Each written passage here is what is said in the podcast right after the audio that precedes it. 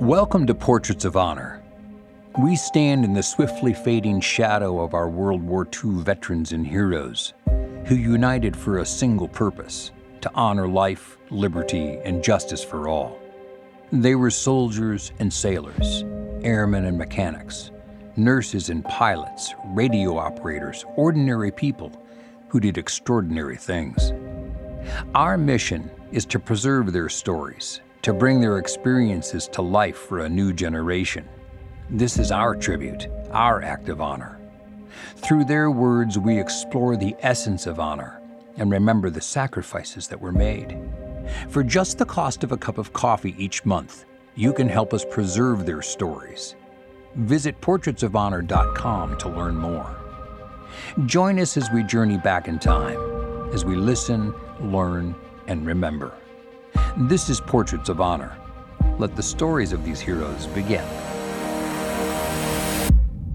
In this gripping episode, we hear from Claude Hillenbrand, a dedicated flight engineer and gunner on B 17 Flying Fortresses. His compelling tale of resilience takes us through 35 perilous missions, including D Day, navigating the war torn skies of World War II Europe and the Pacific in iconic B 17s like Veni Vidi Vicky and Smokey Liz. From field rations to oxygen masks, Hillenbrand's detailed account offers a vivid glimpse into the life of an Army Air Corps serviceman.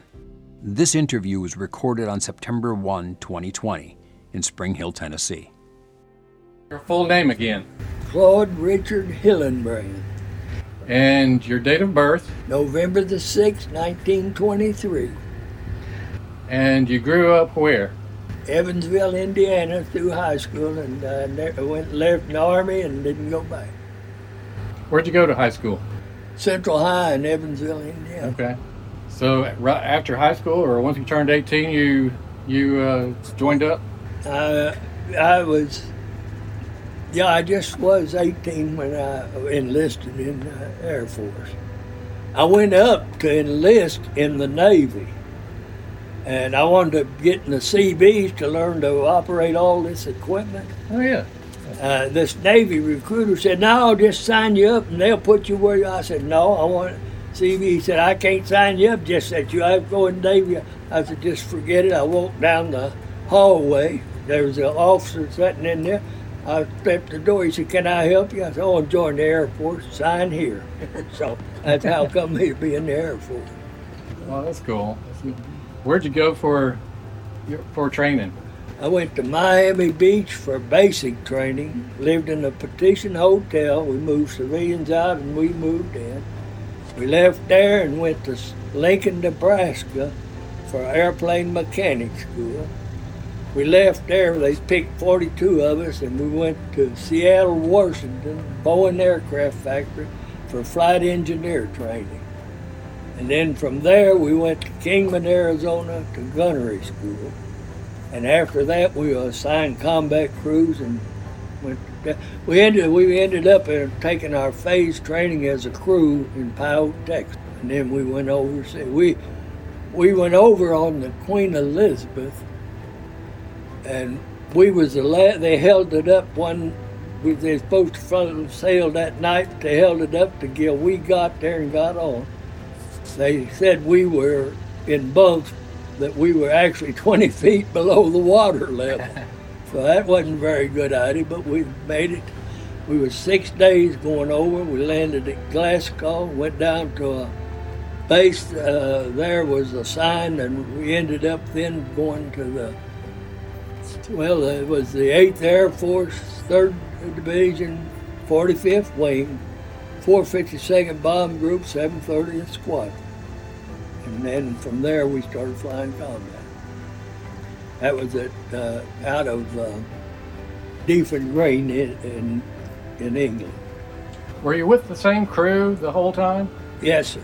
There was uh, 10 of us signed to go over before we left, uh, before we went overseas. And we were there, and some of them finished flying early and tra- other transfers and that. But the pilot and me and most of the others, of the gunner, uh, gunners, were all still on uh, on the same crew. And of course, when the pilot and me finished, uh, we were the only two flew 35 missions. The other crew flew 20, uh, 30 to 32 missions was. That's great. You know, 35 missions. That's Yeah, but yeah, we got over. We was only supposed to fly 25. That's what the Memphis Belle was the first crew to fly 25, and they come back. We flew, got there, and then as we got closer to D-Day, they moved it to 30. And then they come up and said, well, go 35. And then after that, then they reached it, went right back to 30, I think to 30 then. The pilot and myself were the only two on our crew that flew 35. where were you based in England? At, uh, they called it uh, Deopham Green, Attleborough. That was uh, on the train track at Attleborough. Uh, we were 75 miles north of London, 18 miles south of Norwich. Did you spend any time in London? I went the first pass we had. I went down for one at one time. I wasn't too impressed. We got to see Big Ben and uh, the Westminster, all of that in London, but I never did go back. Our navigator, he went every time he got down there, and come me when and said he was broke. Wanted to go. He wanted. He had a pass. He wanted to go to London. I let him have the money. He went down there. Next day, he was back at the base. I said, Max, I thought you went to London. He said, I did, but said one of them buzz bombs went off in the building next to me, and I caught the next train back. Yeah, I don't blame him. oh, yeah. What were the the names or nicknames of your uh, your bombers that you flew on? Well, Vita Vita Vicky was the first one that was I uh, stand for. I, I, I came, I saw and conquered. It got bombed on the shuttle raid to Russia. What was the name of it? Vita Vita Vicky, I think what it was. Oh, okay. If you can understand Latin, that's I Yeah. came, I saw, and then we flew a whole lot on different ones. The main one we flew quite, we flew on uh, borrowed time and timers, but mostly at the last we were flying on one called Smokey Liz, and then of course we flew the mission of that colonel's daughter, I, or not for sure Melissa or whatever, and then Colonel Odom after the war ended, he lived down here at, uh, out from Chattanooga, uh, for the Signal Mountain. Yeah. Of course, he's died since then, but he, he was down there. For I thought about going down to see him. And I know the day we belly landed that plane, I was sitting there, and he come over and said, "You flying this on this?" I said, "Yes, sir." He said, "Well, well, who's the pilot?" I said, Lieutenant Graff there. He said, "He sure made a good one, didn't he?" yeah. Because all ten of us walked away without any injuries. That was uh, this one here. Hold that up. And Yes. so you had a belly landing. What was the circumstances around that? We coming in to land, been to Munich, we had number two engine knocked out already. We coming in to land and we was almost ready to touch down. They give a red light and said, go around the runway block. When the pilot went to power, we lost another engine or maybe two and come in on the belly of it. And as we slid across there on the belly that, uh, that we there, we not a one of us got a uh, the tail gunner went down Skinny's knee a little bit, but outside down. And we uh, there and uh, of course that's Max Schultz, our navigator, pilot, and I believe that George Sloganoff, a bombardier. And this Neil next to me is co-pilot. He's one that got transferred to a fighting unit after flying 30 missions. And of course me and different ones. And it, it was, like I said, it, it was something to fly on a, a plane with a picture of a baby on it, you might say, all German. Trying to I kill guess it would be. Most of them have scantily clad women. On them. Yeah, the Eradicator was in our squadron. It showed a big old mule with a Hitler's head on it. Uh, no, a big rat with Hitler's head on it. They called it the Eradicator. and then there was some that was the crew taking off one time, going getting ready to go over. Before they got to the channel, they run another crow, a plane run into them, and they both went down. And uh, they they called theirs then uh, borrowed time. The next plane they got. That uh, was flight engineer and a radio man on them crew. That crew, which we'd been with all through training, was killed. And uh, the radio the radio man, when they found his body, had never pulled a ripcord on his parachute. I think he probably hit his head or something. The flight engineer opened his parachute and it circled and caught him between number two engine and the fuselage and killed him. Hmm. That's something else. But most time, like I say, we the crews went down. We we were just in our immediate crew there, and that we we weren't there that long to really get to be real friendly with everybody. Can you describe again a typical mission? Like what time of the morning would you get up and well, get ready? That, uh, if we're going in like to Berlin, Mm-hmm. They would come in probably at five or six, call us. Mess was go to mess, and then an hour after mess hall, you went to briefing. Then takeoff was generally an hour, hour and a half after that. I'll say one uh, the, that we as flight crews eat good. They had field stoves, uh, which I know before I went in the army, I worked for a while this place building these field stoves they had them set up in a row. And when you went through the line, you told the cook how many how many eggs you wanted and how you wanted them fixed. Of course, they cooked you want bacon or sausage. Then they had great big drums of all kind of juices in there. The flight crews, uh, enlisted men, and the officers eat out of the same kitchen.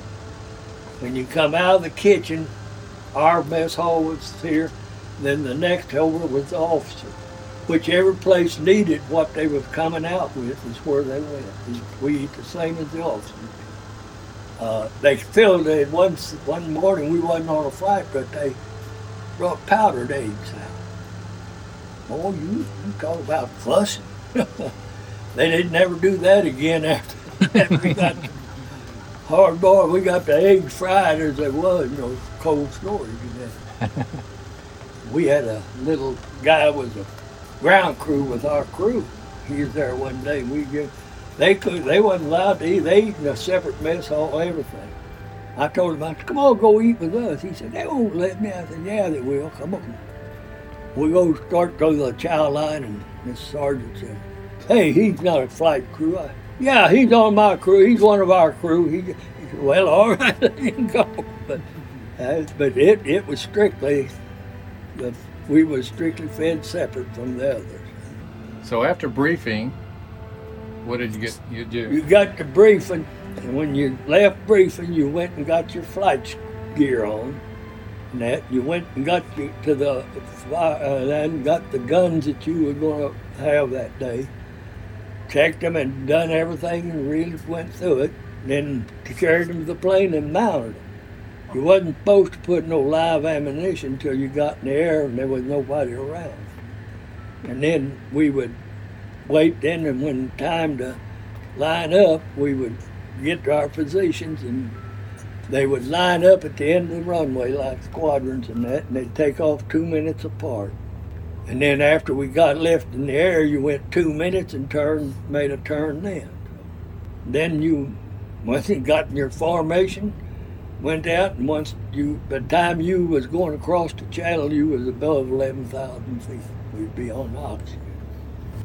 How long would a typical mission last? Uh, eight to ten hours most of the time. Sometimes we go up Berlin or up uh, Leipzig up past, and that we'd be 11 and 12 hours. Uh, majority, I say, was around eight to ten hours. That's a long time to be Yeah. up there in the cramped space with all your uh, gear on. we they would give us a little box and generally had some kind of candy and stuff in it when we took off. That was to kind of snack on.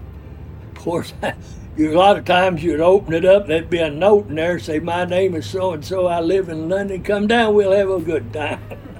uh, flip. but we had now the the 15th Air Force, uh, uh, or the one over in the South Pacific they give them a can of spam and some bread. And one guy told me he eats so much spam on his flying cup down there that he couldn't even stand to see a can of it. How often would you fly? Like every other day, or we did it vary? we have flew every day for three or four days, and that hardly ever was over on the ground over four days unless we was flying again. And that, of course, uh, we when go over, you know, it was it was something there. We talked before about uh, you know how cold it would get up in, at altitude, and um, well, it starts dropping pretty much after you got past ten thousand feet, and twenty to thirty thousand feet, it'd be a low, uh, forty below zero. You had to wear a, a silk glove on.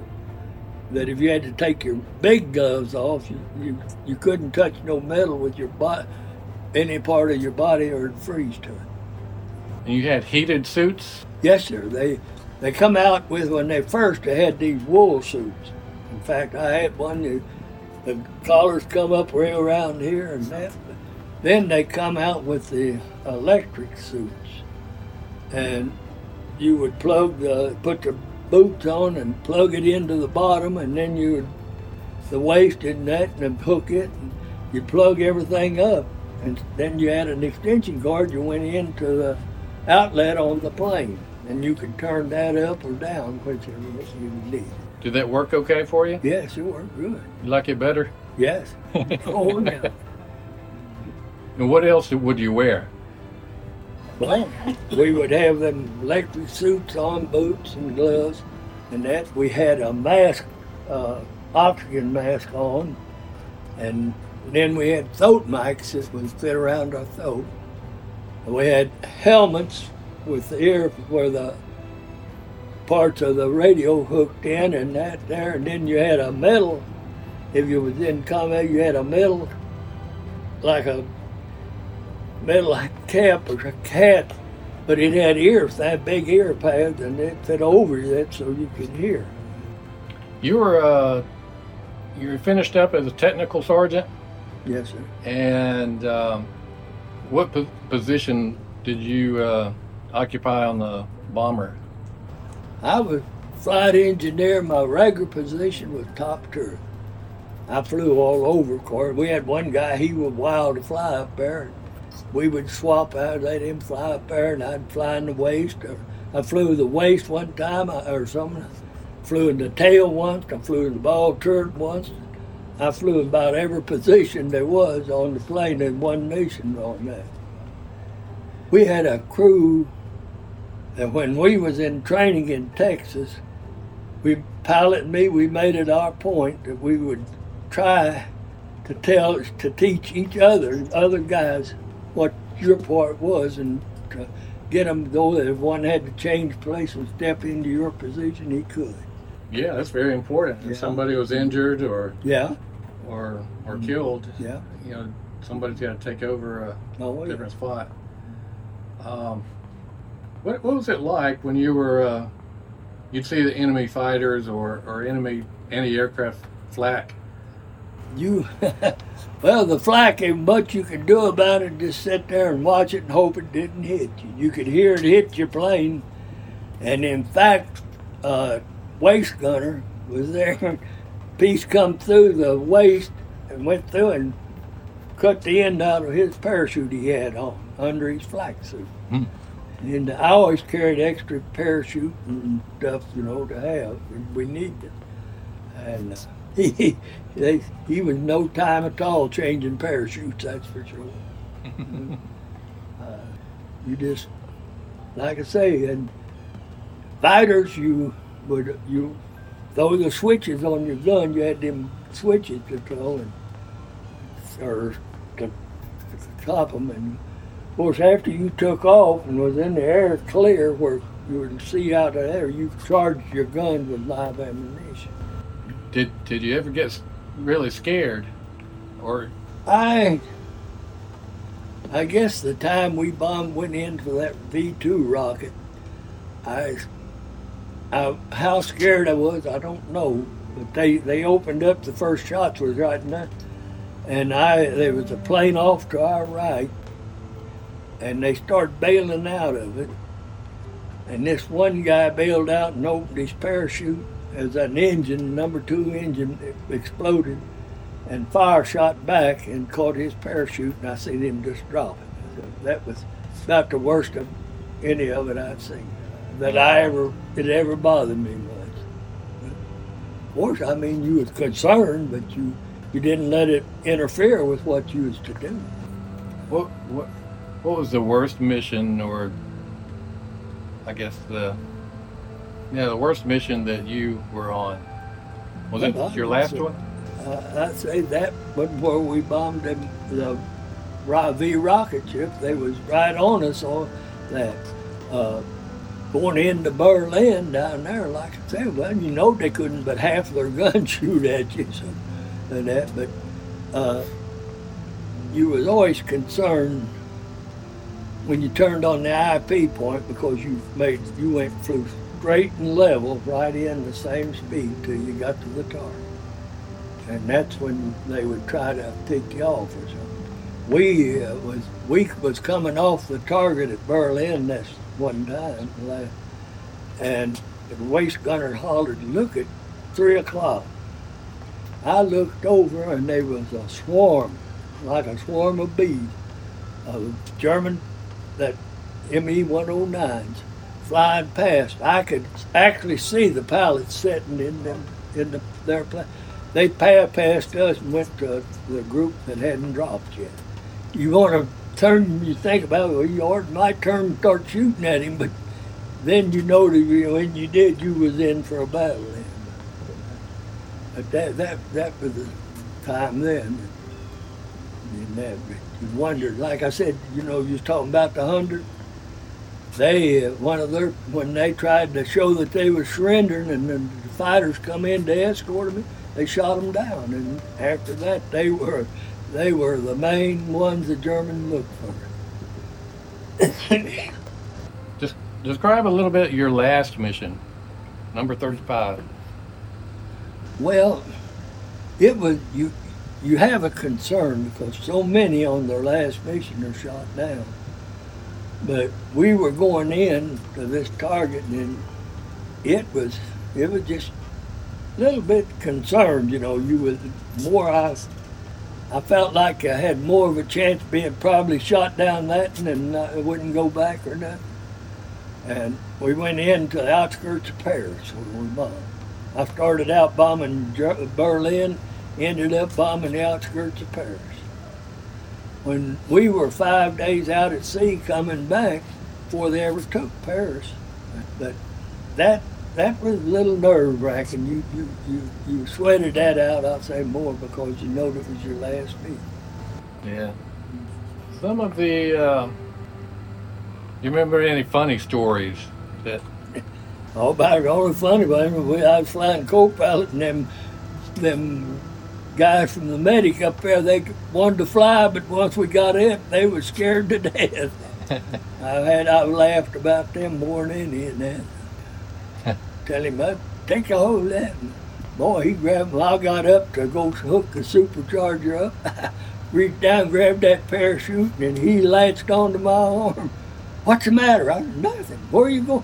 Why are you carrying that parachute? I said, anywhere you go on here, you carry it. Ah, I- we laughed about that more than anything. I guess we was foolish. Maybe he had more sense than we did. And I had swore after D-Day, when I seen that bomber explode going down the runway in Germany over there, that I wouldn't fly on B-24s. I come out here to Smyrna, and the line chief, I told him I didn't want to fly, he had uh, a BT-13A, which is a little partially trainer plane, Mhm. two-seater with single engine. He said, well, you just take care of that. And then about a week later, we they fly in two. I get two brand new AT6s. Yeah. And boy, you talk about something hot now. there. What we uh, the pilot uh, they come down and hollered at me, "Get a parachute, you gonna go with me." And I, I flew with this big captain on them all up, and then I flew with this one little guy. He was a major in that BT-13A. We got up about ten thousand feet. He hollered, "Hey, you got your seatbelt buckled?" I said, "Yes, sir." Well, hang on. He started barrel rolling, went up in a stall, and here we come down. He done everything he could do with that plane. and then the P50, P uh, AT6s, that uh, looks more like a German, uh, Japanese zero. Yeah. Uh, I'd go up with them, man. Them things were pretty hot too. Landing gear retract and everything. Yeah, I got to fly in one of those. Yeah. It's a lot of fun. Oh yeah. We just got him in and took off with this captain. Forget his name. Great big guy. We no more got off the ground than that. And he said, "You got it." And I said, "Well, they wasn't even. I didn't even have the stick. It was still in there. I hadn't put it in. I had a time getting it. And finally, I hollered, "Hey, I didn't have nothing to fly it with when you hollered." He said, "I thought you was a little rough in that." He goes, and now put it in a stall. And we started up, and just as soon as that thing started quivering, I popped it. He said, You didn't even get it in a stall. You ought to do better than that. It was a lot of fun flying in there. And I wasn't going to fly B 24s, but the line chief kept after me and said he had as many got the others shipping out that he needed a crew chief and flight engineer, so I started flying them lot different when you get in one of B twenty four and you start flying and that wings is out there flipping at there. Get on that seventeen, that's solid. Ain't nothing giving there. But I said, well, it took me a little while to get used to the twenty four, but it was all right. And then talk about you talking about that one hydraulic one. I, I know right then it was a 24 because the B24 was all hydraulics, the B17 was electric look back now at it, it wasn't. It was all fun. Had a great time. Do you remember? Uh, I know there's so many aircraft, but there was one called Channel Express. Does that sound familiar at all? Not really. I uh, can't remember for sure which bomb group it was in. That was one of the other guys that I Yeah. interviewed uh, last year. He was a pilot, Yeah. and he had a crazy story. They were shot down or hit Yeah. by flak. Well, the one guy that went on Mike with me on that honor flight, he was a co-pilot on 17s and was shot down on his fifth mission. And like I said, uh, the crew that the pilot went down when he just found out he had a, a baby boy. After uh, what was it, John? In was it 2000 or 19? 1999, they had a reunion in Nashville, our bomb group. They had a reunion every year. So they, I hadn't seen them. And uh, the bunch of them got up and went to see the General Jackson turn around in the river up there. And me and him was sitting there and talking. He said, me and Mike said, well, I only flew six missions, got shot at. I said, six. I said, well, me and my pilot, Lieutenant Graff, flew 35. You know Lieutenant Graff? I said, yeah. He said, we've been, him and his wife had been trying to find, get a hold of him or nothing. I, I had his ad, phone number. I give him. I don't know whether they ever got a hold of him. I know I asked you before, but you know, once you uh, got your discharge and came home, you know, where where'd you go work? Well, I went to work for a little while out at Loyalty. Uh, they were building city buses there. It's out the airport. I don't know what they call it now. And then I left there and I went to work on the railroad. I was brakeman on the railroad. Okay. And then they started bringing in diesel, and I didn't last too long. And from there, I went to driving a truck. I drove a tractor trailer for 32 years. And that's what I retired from. Then I went into remodeling, building this and that, doing kitchens and that. Mike and me built two or three kitchens for people. Well, you're, a, ve- you're a very handy guy to have around. Well, I, at least they, though, it was able to cover up any mistakes I made. and then when, after Barbara and Mary started going to Jones Chapel, and they had this big metal building, and we went in there and made, uh, done the sanctuary and classrooms and work, right? And everything, done quite a bit of work at that. So. In fact, Brother Gary, I got a letter in there, he, in an envelope, that, where he thanked me for all the work I'd done at the church and hey, it was something to do and good. Uh, You're you're very involved in church, right? yes, sir. I have been there more so after I went to Jones Chapel, but before that, I we went to church New Song in Franklin. Uh, I done mostly uh, some work with there with that and everything. And then I went started going to Jones Chapel. I got really involved there. Earlier we were talking, and I asked you what advice you ha- might have for younger generations, and uh, what was it you were telling me? Well, be proud of your country and look to be proud of the flag and your oath of allegiance and that. So many of these young people, they, and just like these football players here a while back, refused to stand up and be there for the national anthem. I thought that was the biggest disgrace that they could do. And I, since then, I don't care to watch a football. Uh, you just try to be friends with everybody, love everybody, laugh all you can. Laughter is one of the greatest things you can.